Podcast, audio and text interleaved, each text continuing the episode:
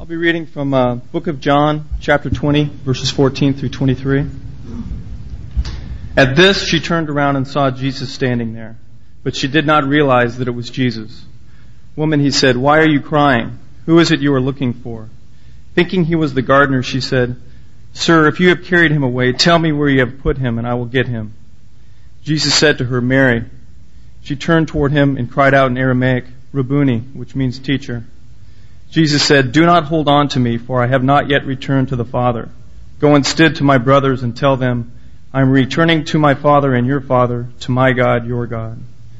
Mary of Magdala went to the disciples with the news, I have seen the Lord, and she told them that he had said these things to her. On the evening of the first day of the week, when the disciples were together with the doors locked for fear of the Jews, Jesus came and stood among them and said, Peace be with you. And after he said this, he showed them his hands and his side. The disciples were overjoyed when they saw the Lord. Again, Jesus said, Peace be with you. As the Father has sent me, and I am sending you. And with that, he breathed on them and said, Receive the Holy Spirit. If you forgive anyone his sins, they are forgiven. If you, not, if you do not forgive them, they are not forgiven. By the way, this is, stand up here. Who arranged for the scripture? Now stand up here.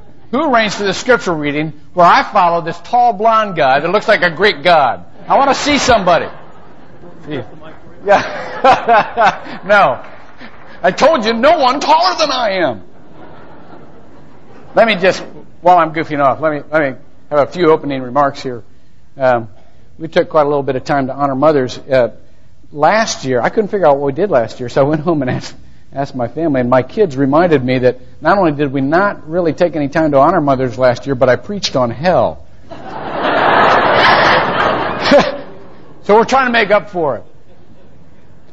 Thank you for your patience in getting in here this morning. I, I did run uh, a few minutes late uh, in the first service, and uh, and I know it took an extra measure of patience, and I hope by now your spirit is calmed enough that you're ready to receive what God has for you this morning. Let me also say that uh, I am going to get back on track here to my original goal of preaching about the purpose for our lives this year. You know, in 1992, that's where we are on the 10 year journey to discover the purpose for which God made us. And I wanted to start out uh, talking about relationships because unless purpose is put in the context of relationships, it just becomes a, a work ethic, a, a task kind of thing. But as is like me, I kind of got fascinated and ran off into rabbit trails, and and uh, and I realized uh, we got some of the rabbits, but I still need to get back uh, on board. So, starting next week, I'm going to talk about. I'm going to open up the series of Eden was no accident. I believe that there's not one purpose for our lives, but there are five areas of purpose in life. And I would like for you to come for the next five weeks and figure, and find out what those are, and then we'll go from there. Now, for the last and concluding, believe it or not, message on resurrected relationships. Um, for those of you who have not been here, um, we have been talking about how to maintain a relationship with the same person by allowing the form of that relationship to change. Because Mary found herself in the resurrection of Jesus seeing a very different person. Something distinctly and radically different had happened. And she could not love him as she had always loved him. And Jesus said, Mary, stop clinging to me in my present form. I'm changing. And so therefore our relationship and the form of our relationship is going to have to change also. And my question to you was, and still is, are you having relationships that are changing so radically that the old form won't do it anymore. As a matter of fact, if you cling to the old form, you're going to lose the relationship. Does the form of the relationship need to change and change radically? Because if it does, there are a couple of things you're going to have to take into consideration. Two Sundays ago, I talked about holding loosely to the form of the relationship you now have. Kind of like a, uh, a water skier. You know, when you go down, you better let go of the rope because there's no way you're going to get up from that fall and take the same ride. No, all you can do is set many times and wait for that rope to come around again and try for a new ride. And it's very important in the midst of this change not to react in a normal fashion, which is to withdraw. But to continue to deposit yourself in the life of that person no matter what's going to happen. Just as Jesus said, Come closer. Let me breathe on you. Let me give to you who I am, the Holy Spirit. So therefore, to maintain the relationship, before you ever know what the form's going to change or going to turn out to be, you've got to continue to contribute yourself in that relationship. Then last week, we talked about dying to the old relationship. We talked about what covenant meant. Um, as we sang this morning, did we in our own strength confide, our striving would be losing. There is a point at which you say, I can't do this anymore. I'm quitting. Not I'm quitting the person, I'm quitting my own efforts at trying to control this relationship. We're not the right man on our side, the man of God's own choosing. That's the answer right there. I'm giving this to God.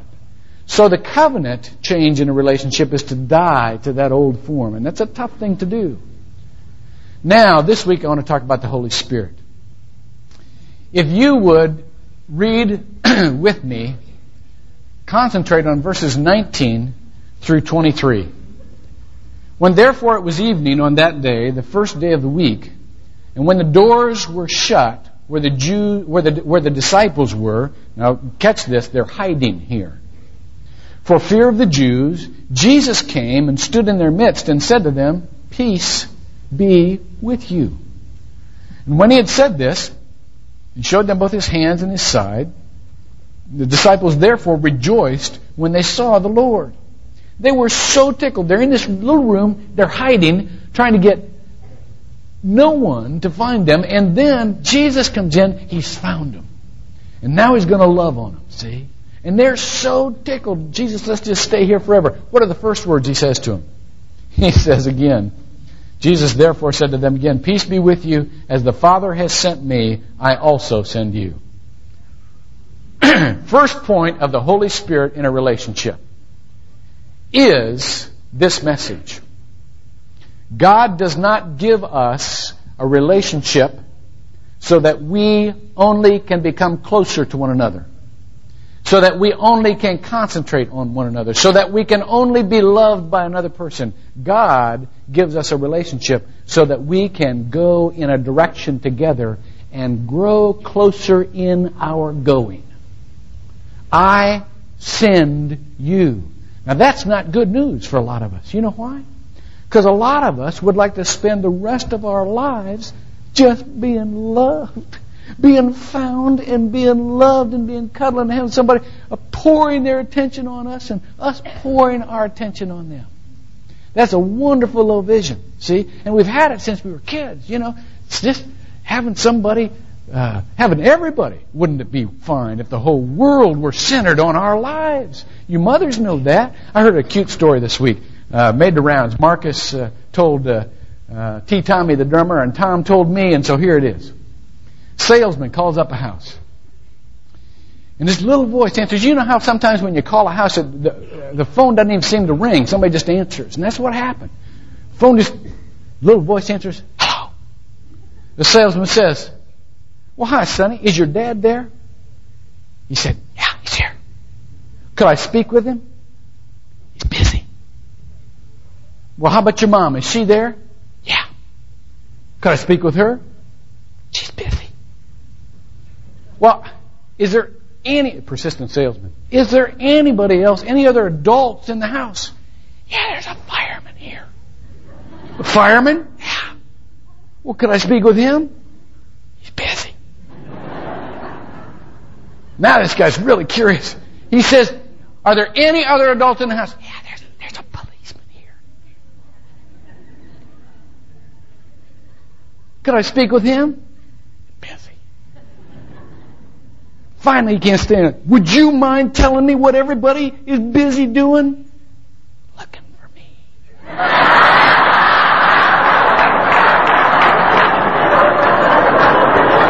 yeah. Yeah.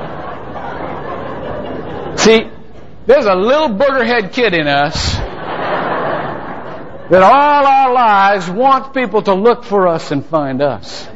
You know? We want to be the center of attention. But God says no. That's not a resurrected relationship. A resurrected relationship is that you are going to be sent and you're going to be sent together and the attention is not going to be on you. However, you can grow close to each other while you are being sent. Who were the absolute closest people to Jesus? Wasn't the people who heaped the most attention on him. As a matter of fact, in the Gospel of Mark, chapter 3, verse 35, Jesus' blood, mother and brothers and sisters come out looking for him. And they can't get access to him. Jesus explains because the closest people to him are the people who are doing the Father's will. Those are his most intimate friends. For whoever does the will of God, he is my mother, my brother and my sister and my mother.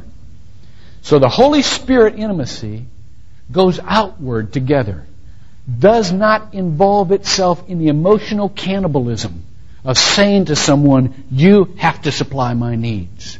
You have to give me all of your attention. By the way, this Wednesday, if you're interested, I'm going to be talking about having a relationship with God that can get your needs met with Him instead of totally depending on other people who will not answer those needs, uh, by the way. I have a very respected friend, a Christian counselor, who said, Hunter, you got to realize that's a quantum leap.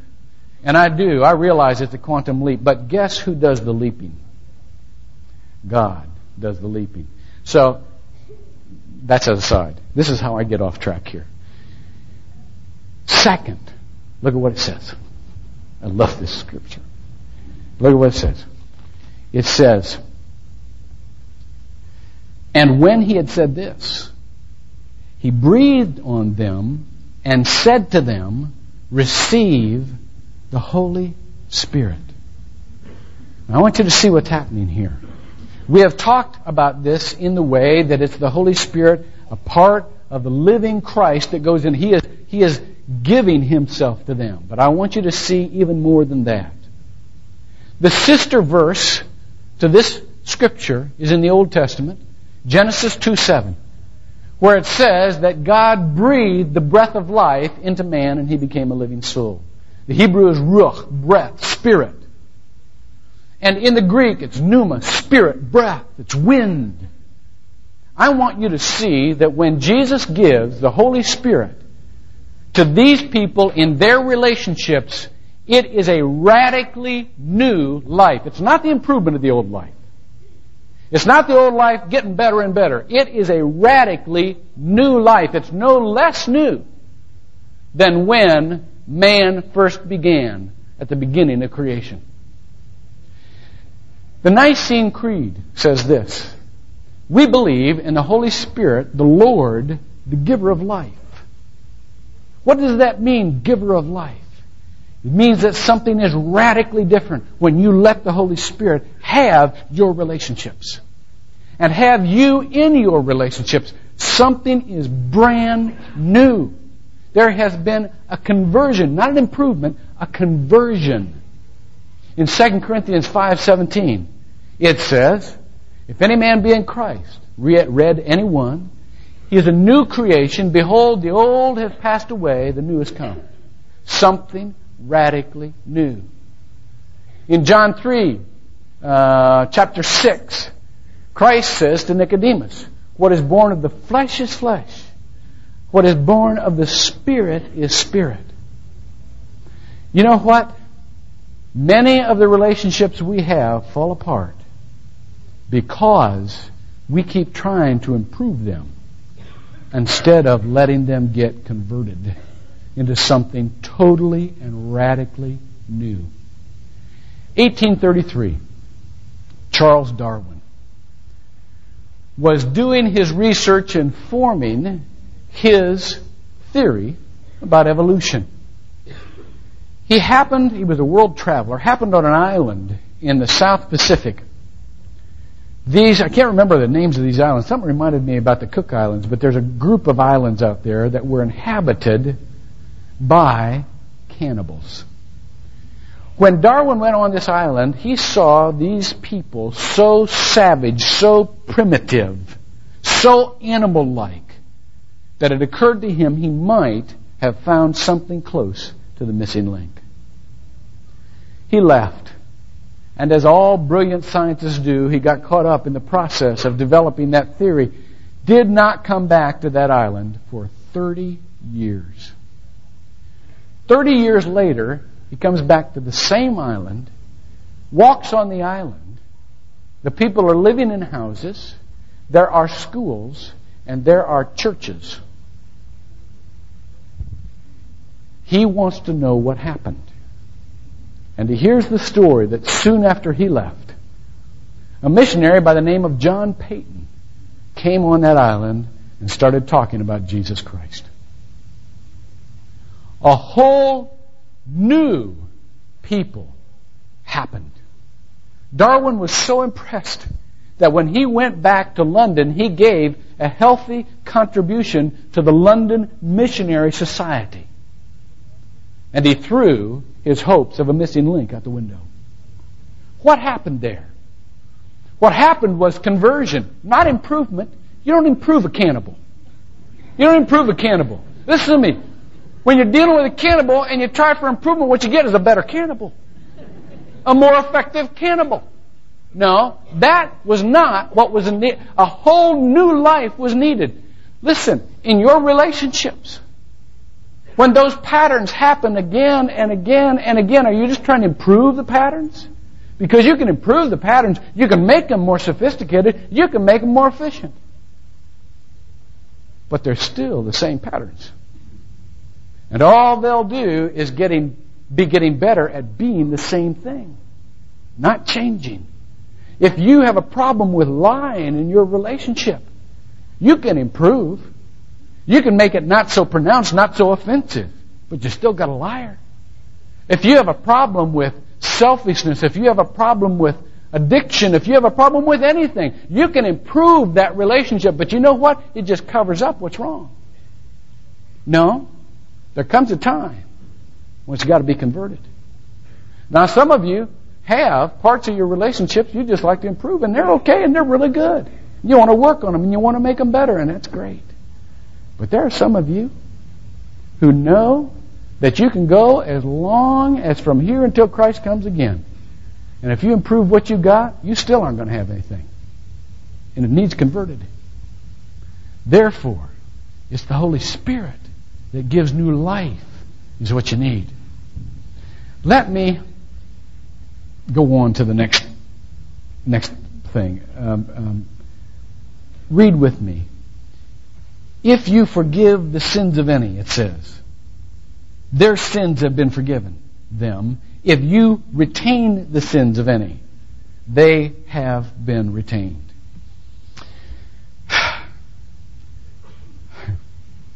If you can not only submit the relationship you have for conversion, because see, if you want to improve it, the improvement comes after the conversion, not before.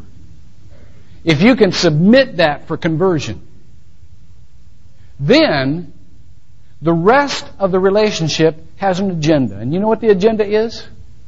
The agenda is not to see what the relationship will become, but to see what the relationship was meant for. What was the purpose of the relationship? What did God want to do in the relationship? What was His idea of putting you together in the first place? Look at Jeremiah 18 with me. Jeremiah 18. I'm going to read the first nine verses. I love this, this scripture.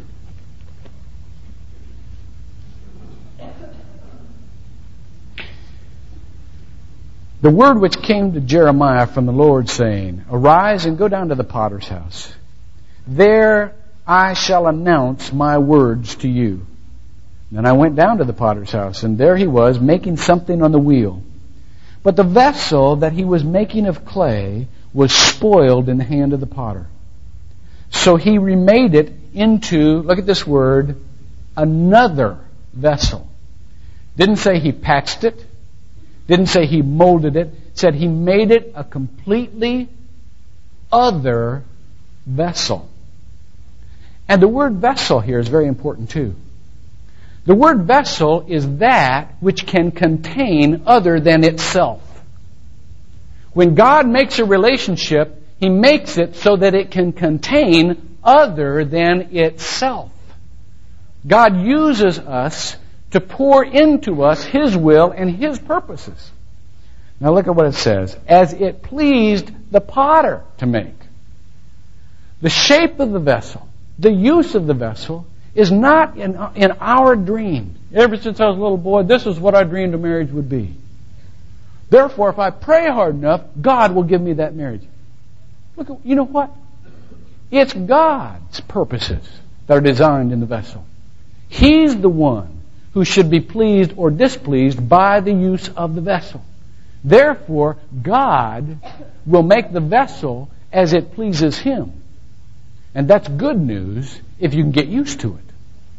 Now, then the word of the Lord came to me saying, Can I not, O house of Israel, deal with you as this potter does, declares the Lord. Behold, like the clay in the potter's hand, so are you in my hand, O house of Israel. At one moment I might speak concerning a nation or concerning a kingdom to uproot it and pull it down or to destroy it. And then look at verse 9. Another moment I might speak concerning a nation or concerning a kingdom to build it up or to plant it. Listen, when you get in your mind that your relationships have been made for a purpose, you know what happens?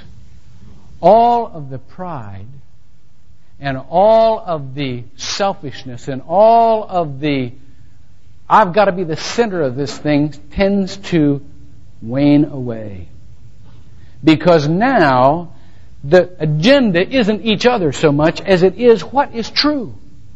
What did God mean for us? What is the objective reality?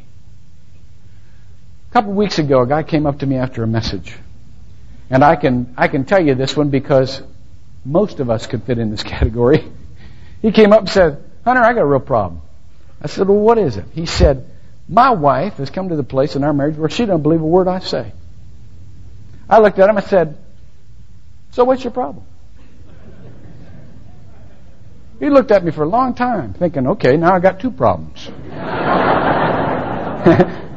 my wife doesn't believe me, and my preacher's an idiot. Here's what I meant. If you're concerned only with what is true, if you're not concerned with pride, if you're not concerned with instant credibility, if you're not concerned with what others think of you apart from what is, from what is true, what is the problem? All you got to do is wait to see whether or not you're right. If you're really concerned about the objective reality, all you got to do is wait. If you're right enough times, maybe your credibility will get beat up or get built up, get beat up too. If you aren't right, then God gave you a good woman there. You better listen to her. You know what? When there's a disagreement in our household, it's not pleasant, but it's not personal. It's not personal. When Becky and I aren't reading the situation in the same way, sometimes she defers to me because I got a better track record in that particular area. Sometimes I defer to her because she's got a better track record in that particular area. If there's an impasse, she'll say, okay, go ahead. You know, we'll do it your way. You know, probably thinking in the back of your mind, sucker, you're wrong. We're going to see. But it's not personal. It's not personal.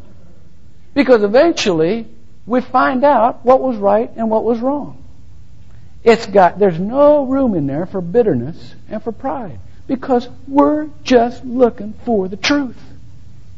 If your relationships are based upon what God wants, are based upon what God's truth is, quit getting mad about disagreeing. Just read it by the light that you have and wait. When Christ said, if you forgive the sins of any, they shall be forgiven. If you retain the sins of any, they shall be retained. In the Greek, it's much more clear than in the English. It means you are calling what God has already done. And you're just able to see it accurately. It doesn't mean it's your responsibility to decide what's right and what's wrong. Oh man, I see Christians going around, oh, they are so burdened because they can't figure out what's right and what's wrong, and it's their job to declare to other people, you know, these, these finely, theologically hair-splitting answers, and they just don't know if they're, well, look, do the best you can, wait. And you'll find out what it is. Declare what you believe God to be saying, and then wait to see if you're right. There's no burden in that. There's nothing personal in that. And you know what you're going to find? When you look for what God is doing instead of for what you have decided, there is a whole wellspring of God's activity that begins to become evident to you. Let me go one more place in Scripture and then we'll close. Turn to Genesis chapter 21. This is the scripture about Abraham needing to let Hagar and Ishmael go. Now you will remember that God promised Abraham and Sarah a son. You will also remember that their faith wasn't to the place where they could keep themselves from running ahead of him. She sent in her maidservant, Hagar. He conceived a son with this woman. And then God said, "Look, I told you I was going to give a son, give you a son," and she, they, they, uh, He gave her a son, Isaac. Now, of course, it comes to the place where Hagar and Sarah are locking horns, and the boys are fighting, and and so Sarah goes to Abraham, says, "This woman's got to go." And God said, "Sure enough, I'm going to put my line through Isaac." Now, I want you to see the pain in Abraham's life of the consequence of having to give up and pay for, not just pay for uh, uh, in terms of pain, but in, in terms of regret. He probably loved this woman, and he certainly loved the son that was his. But he had to go to her and had to send her out in the wilderness. Now look at this scene. Look at verse, what is it, 14. So Abraham rose early in the morning and took bread and a skin of water and gave them to Hagar. And putting them on her shoulder, I want you to see this. There's a man who is looking at a woman who's going to be sent into the wilderness. Absolutely no resources out there. And he is putting on her shoulder this bag with this water and this bread. And here is the clincher and gave her the boy. He carried his own son, Ishmael, out to the edge of that camp, said goodbye, and handed that boy over to that woman. However, there is hope for all you single mothers. Watch.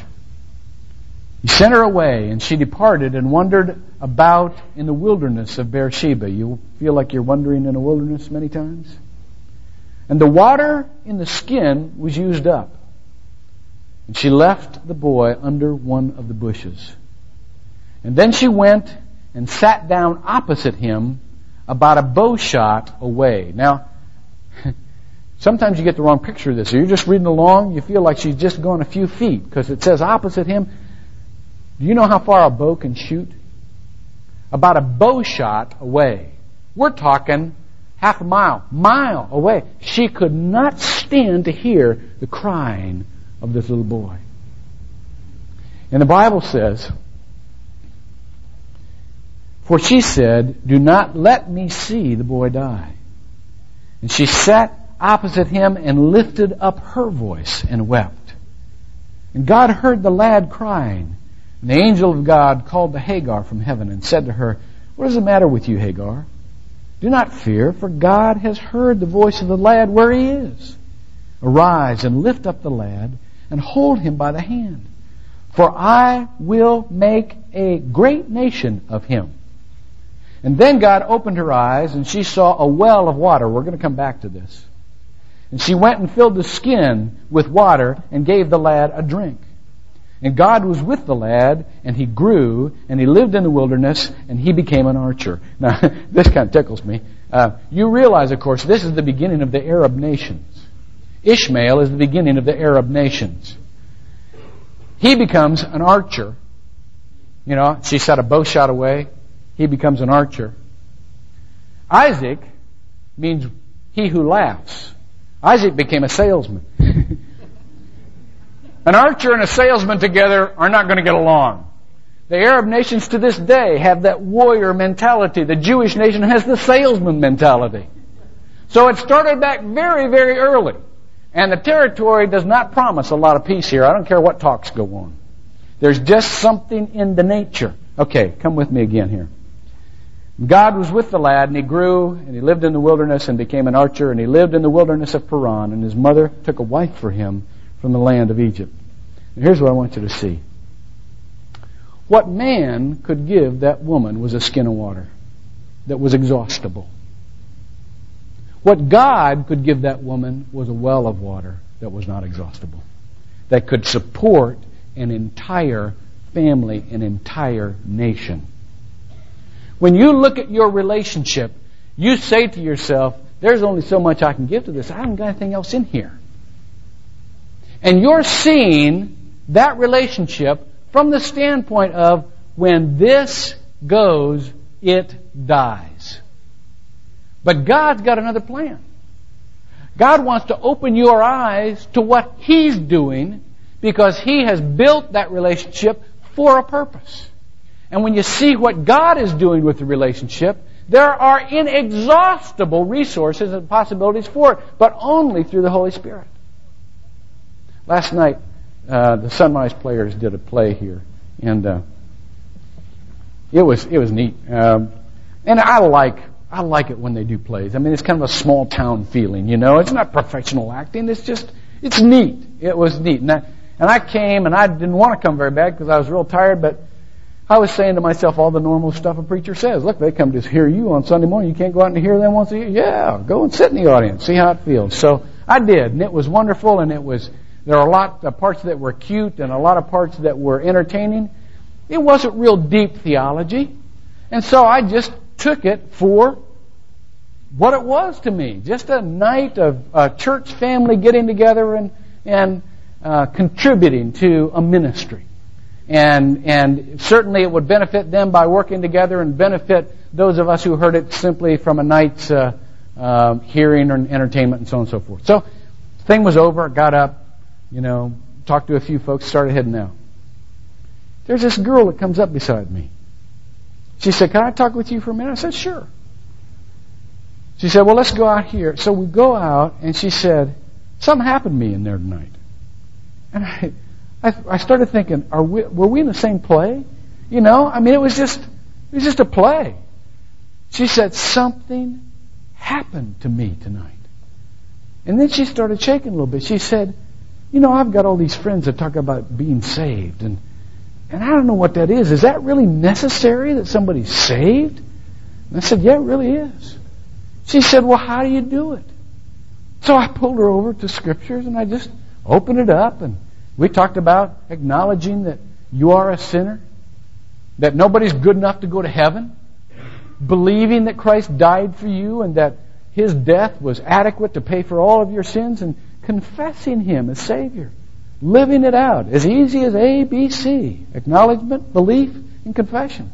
That's how easy. I said, Is that what you think is happening inside of you? You want to do that? She just started crying. I mean, these, I mean, it were tears, it was like tears all over the face, you know, start crying. And she said, I don't know. And I said, Well, that's okay. Just think about what I've told you tonight.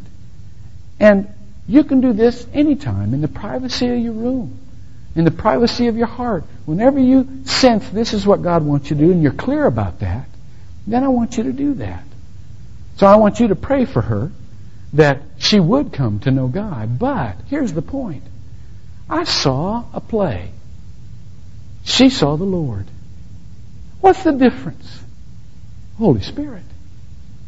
How the Holy Spirit moves. It's not that I haven't got the Holy Spirit. It's just He was ready for her.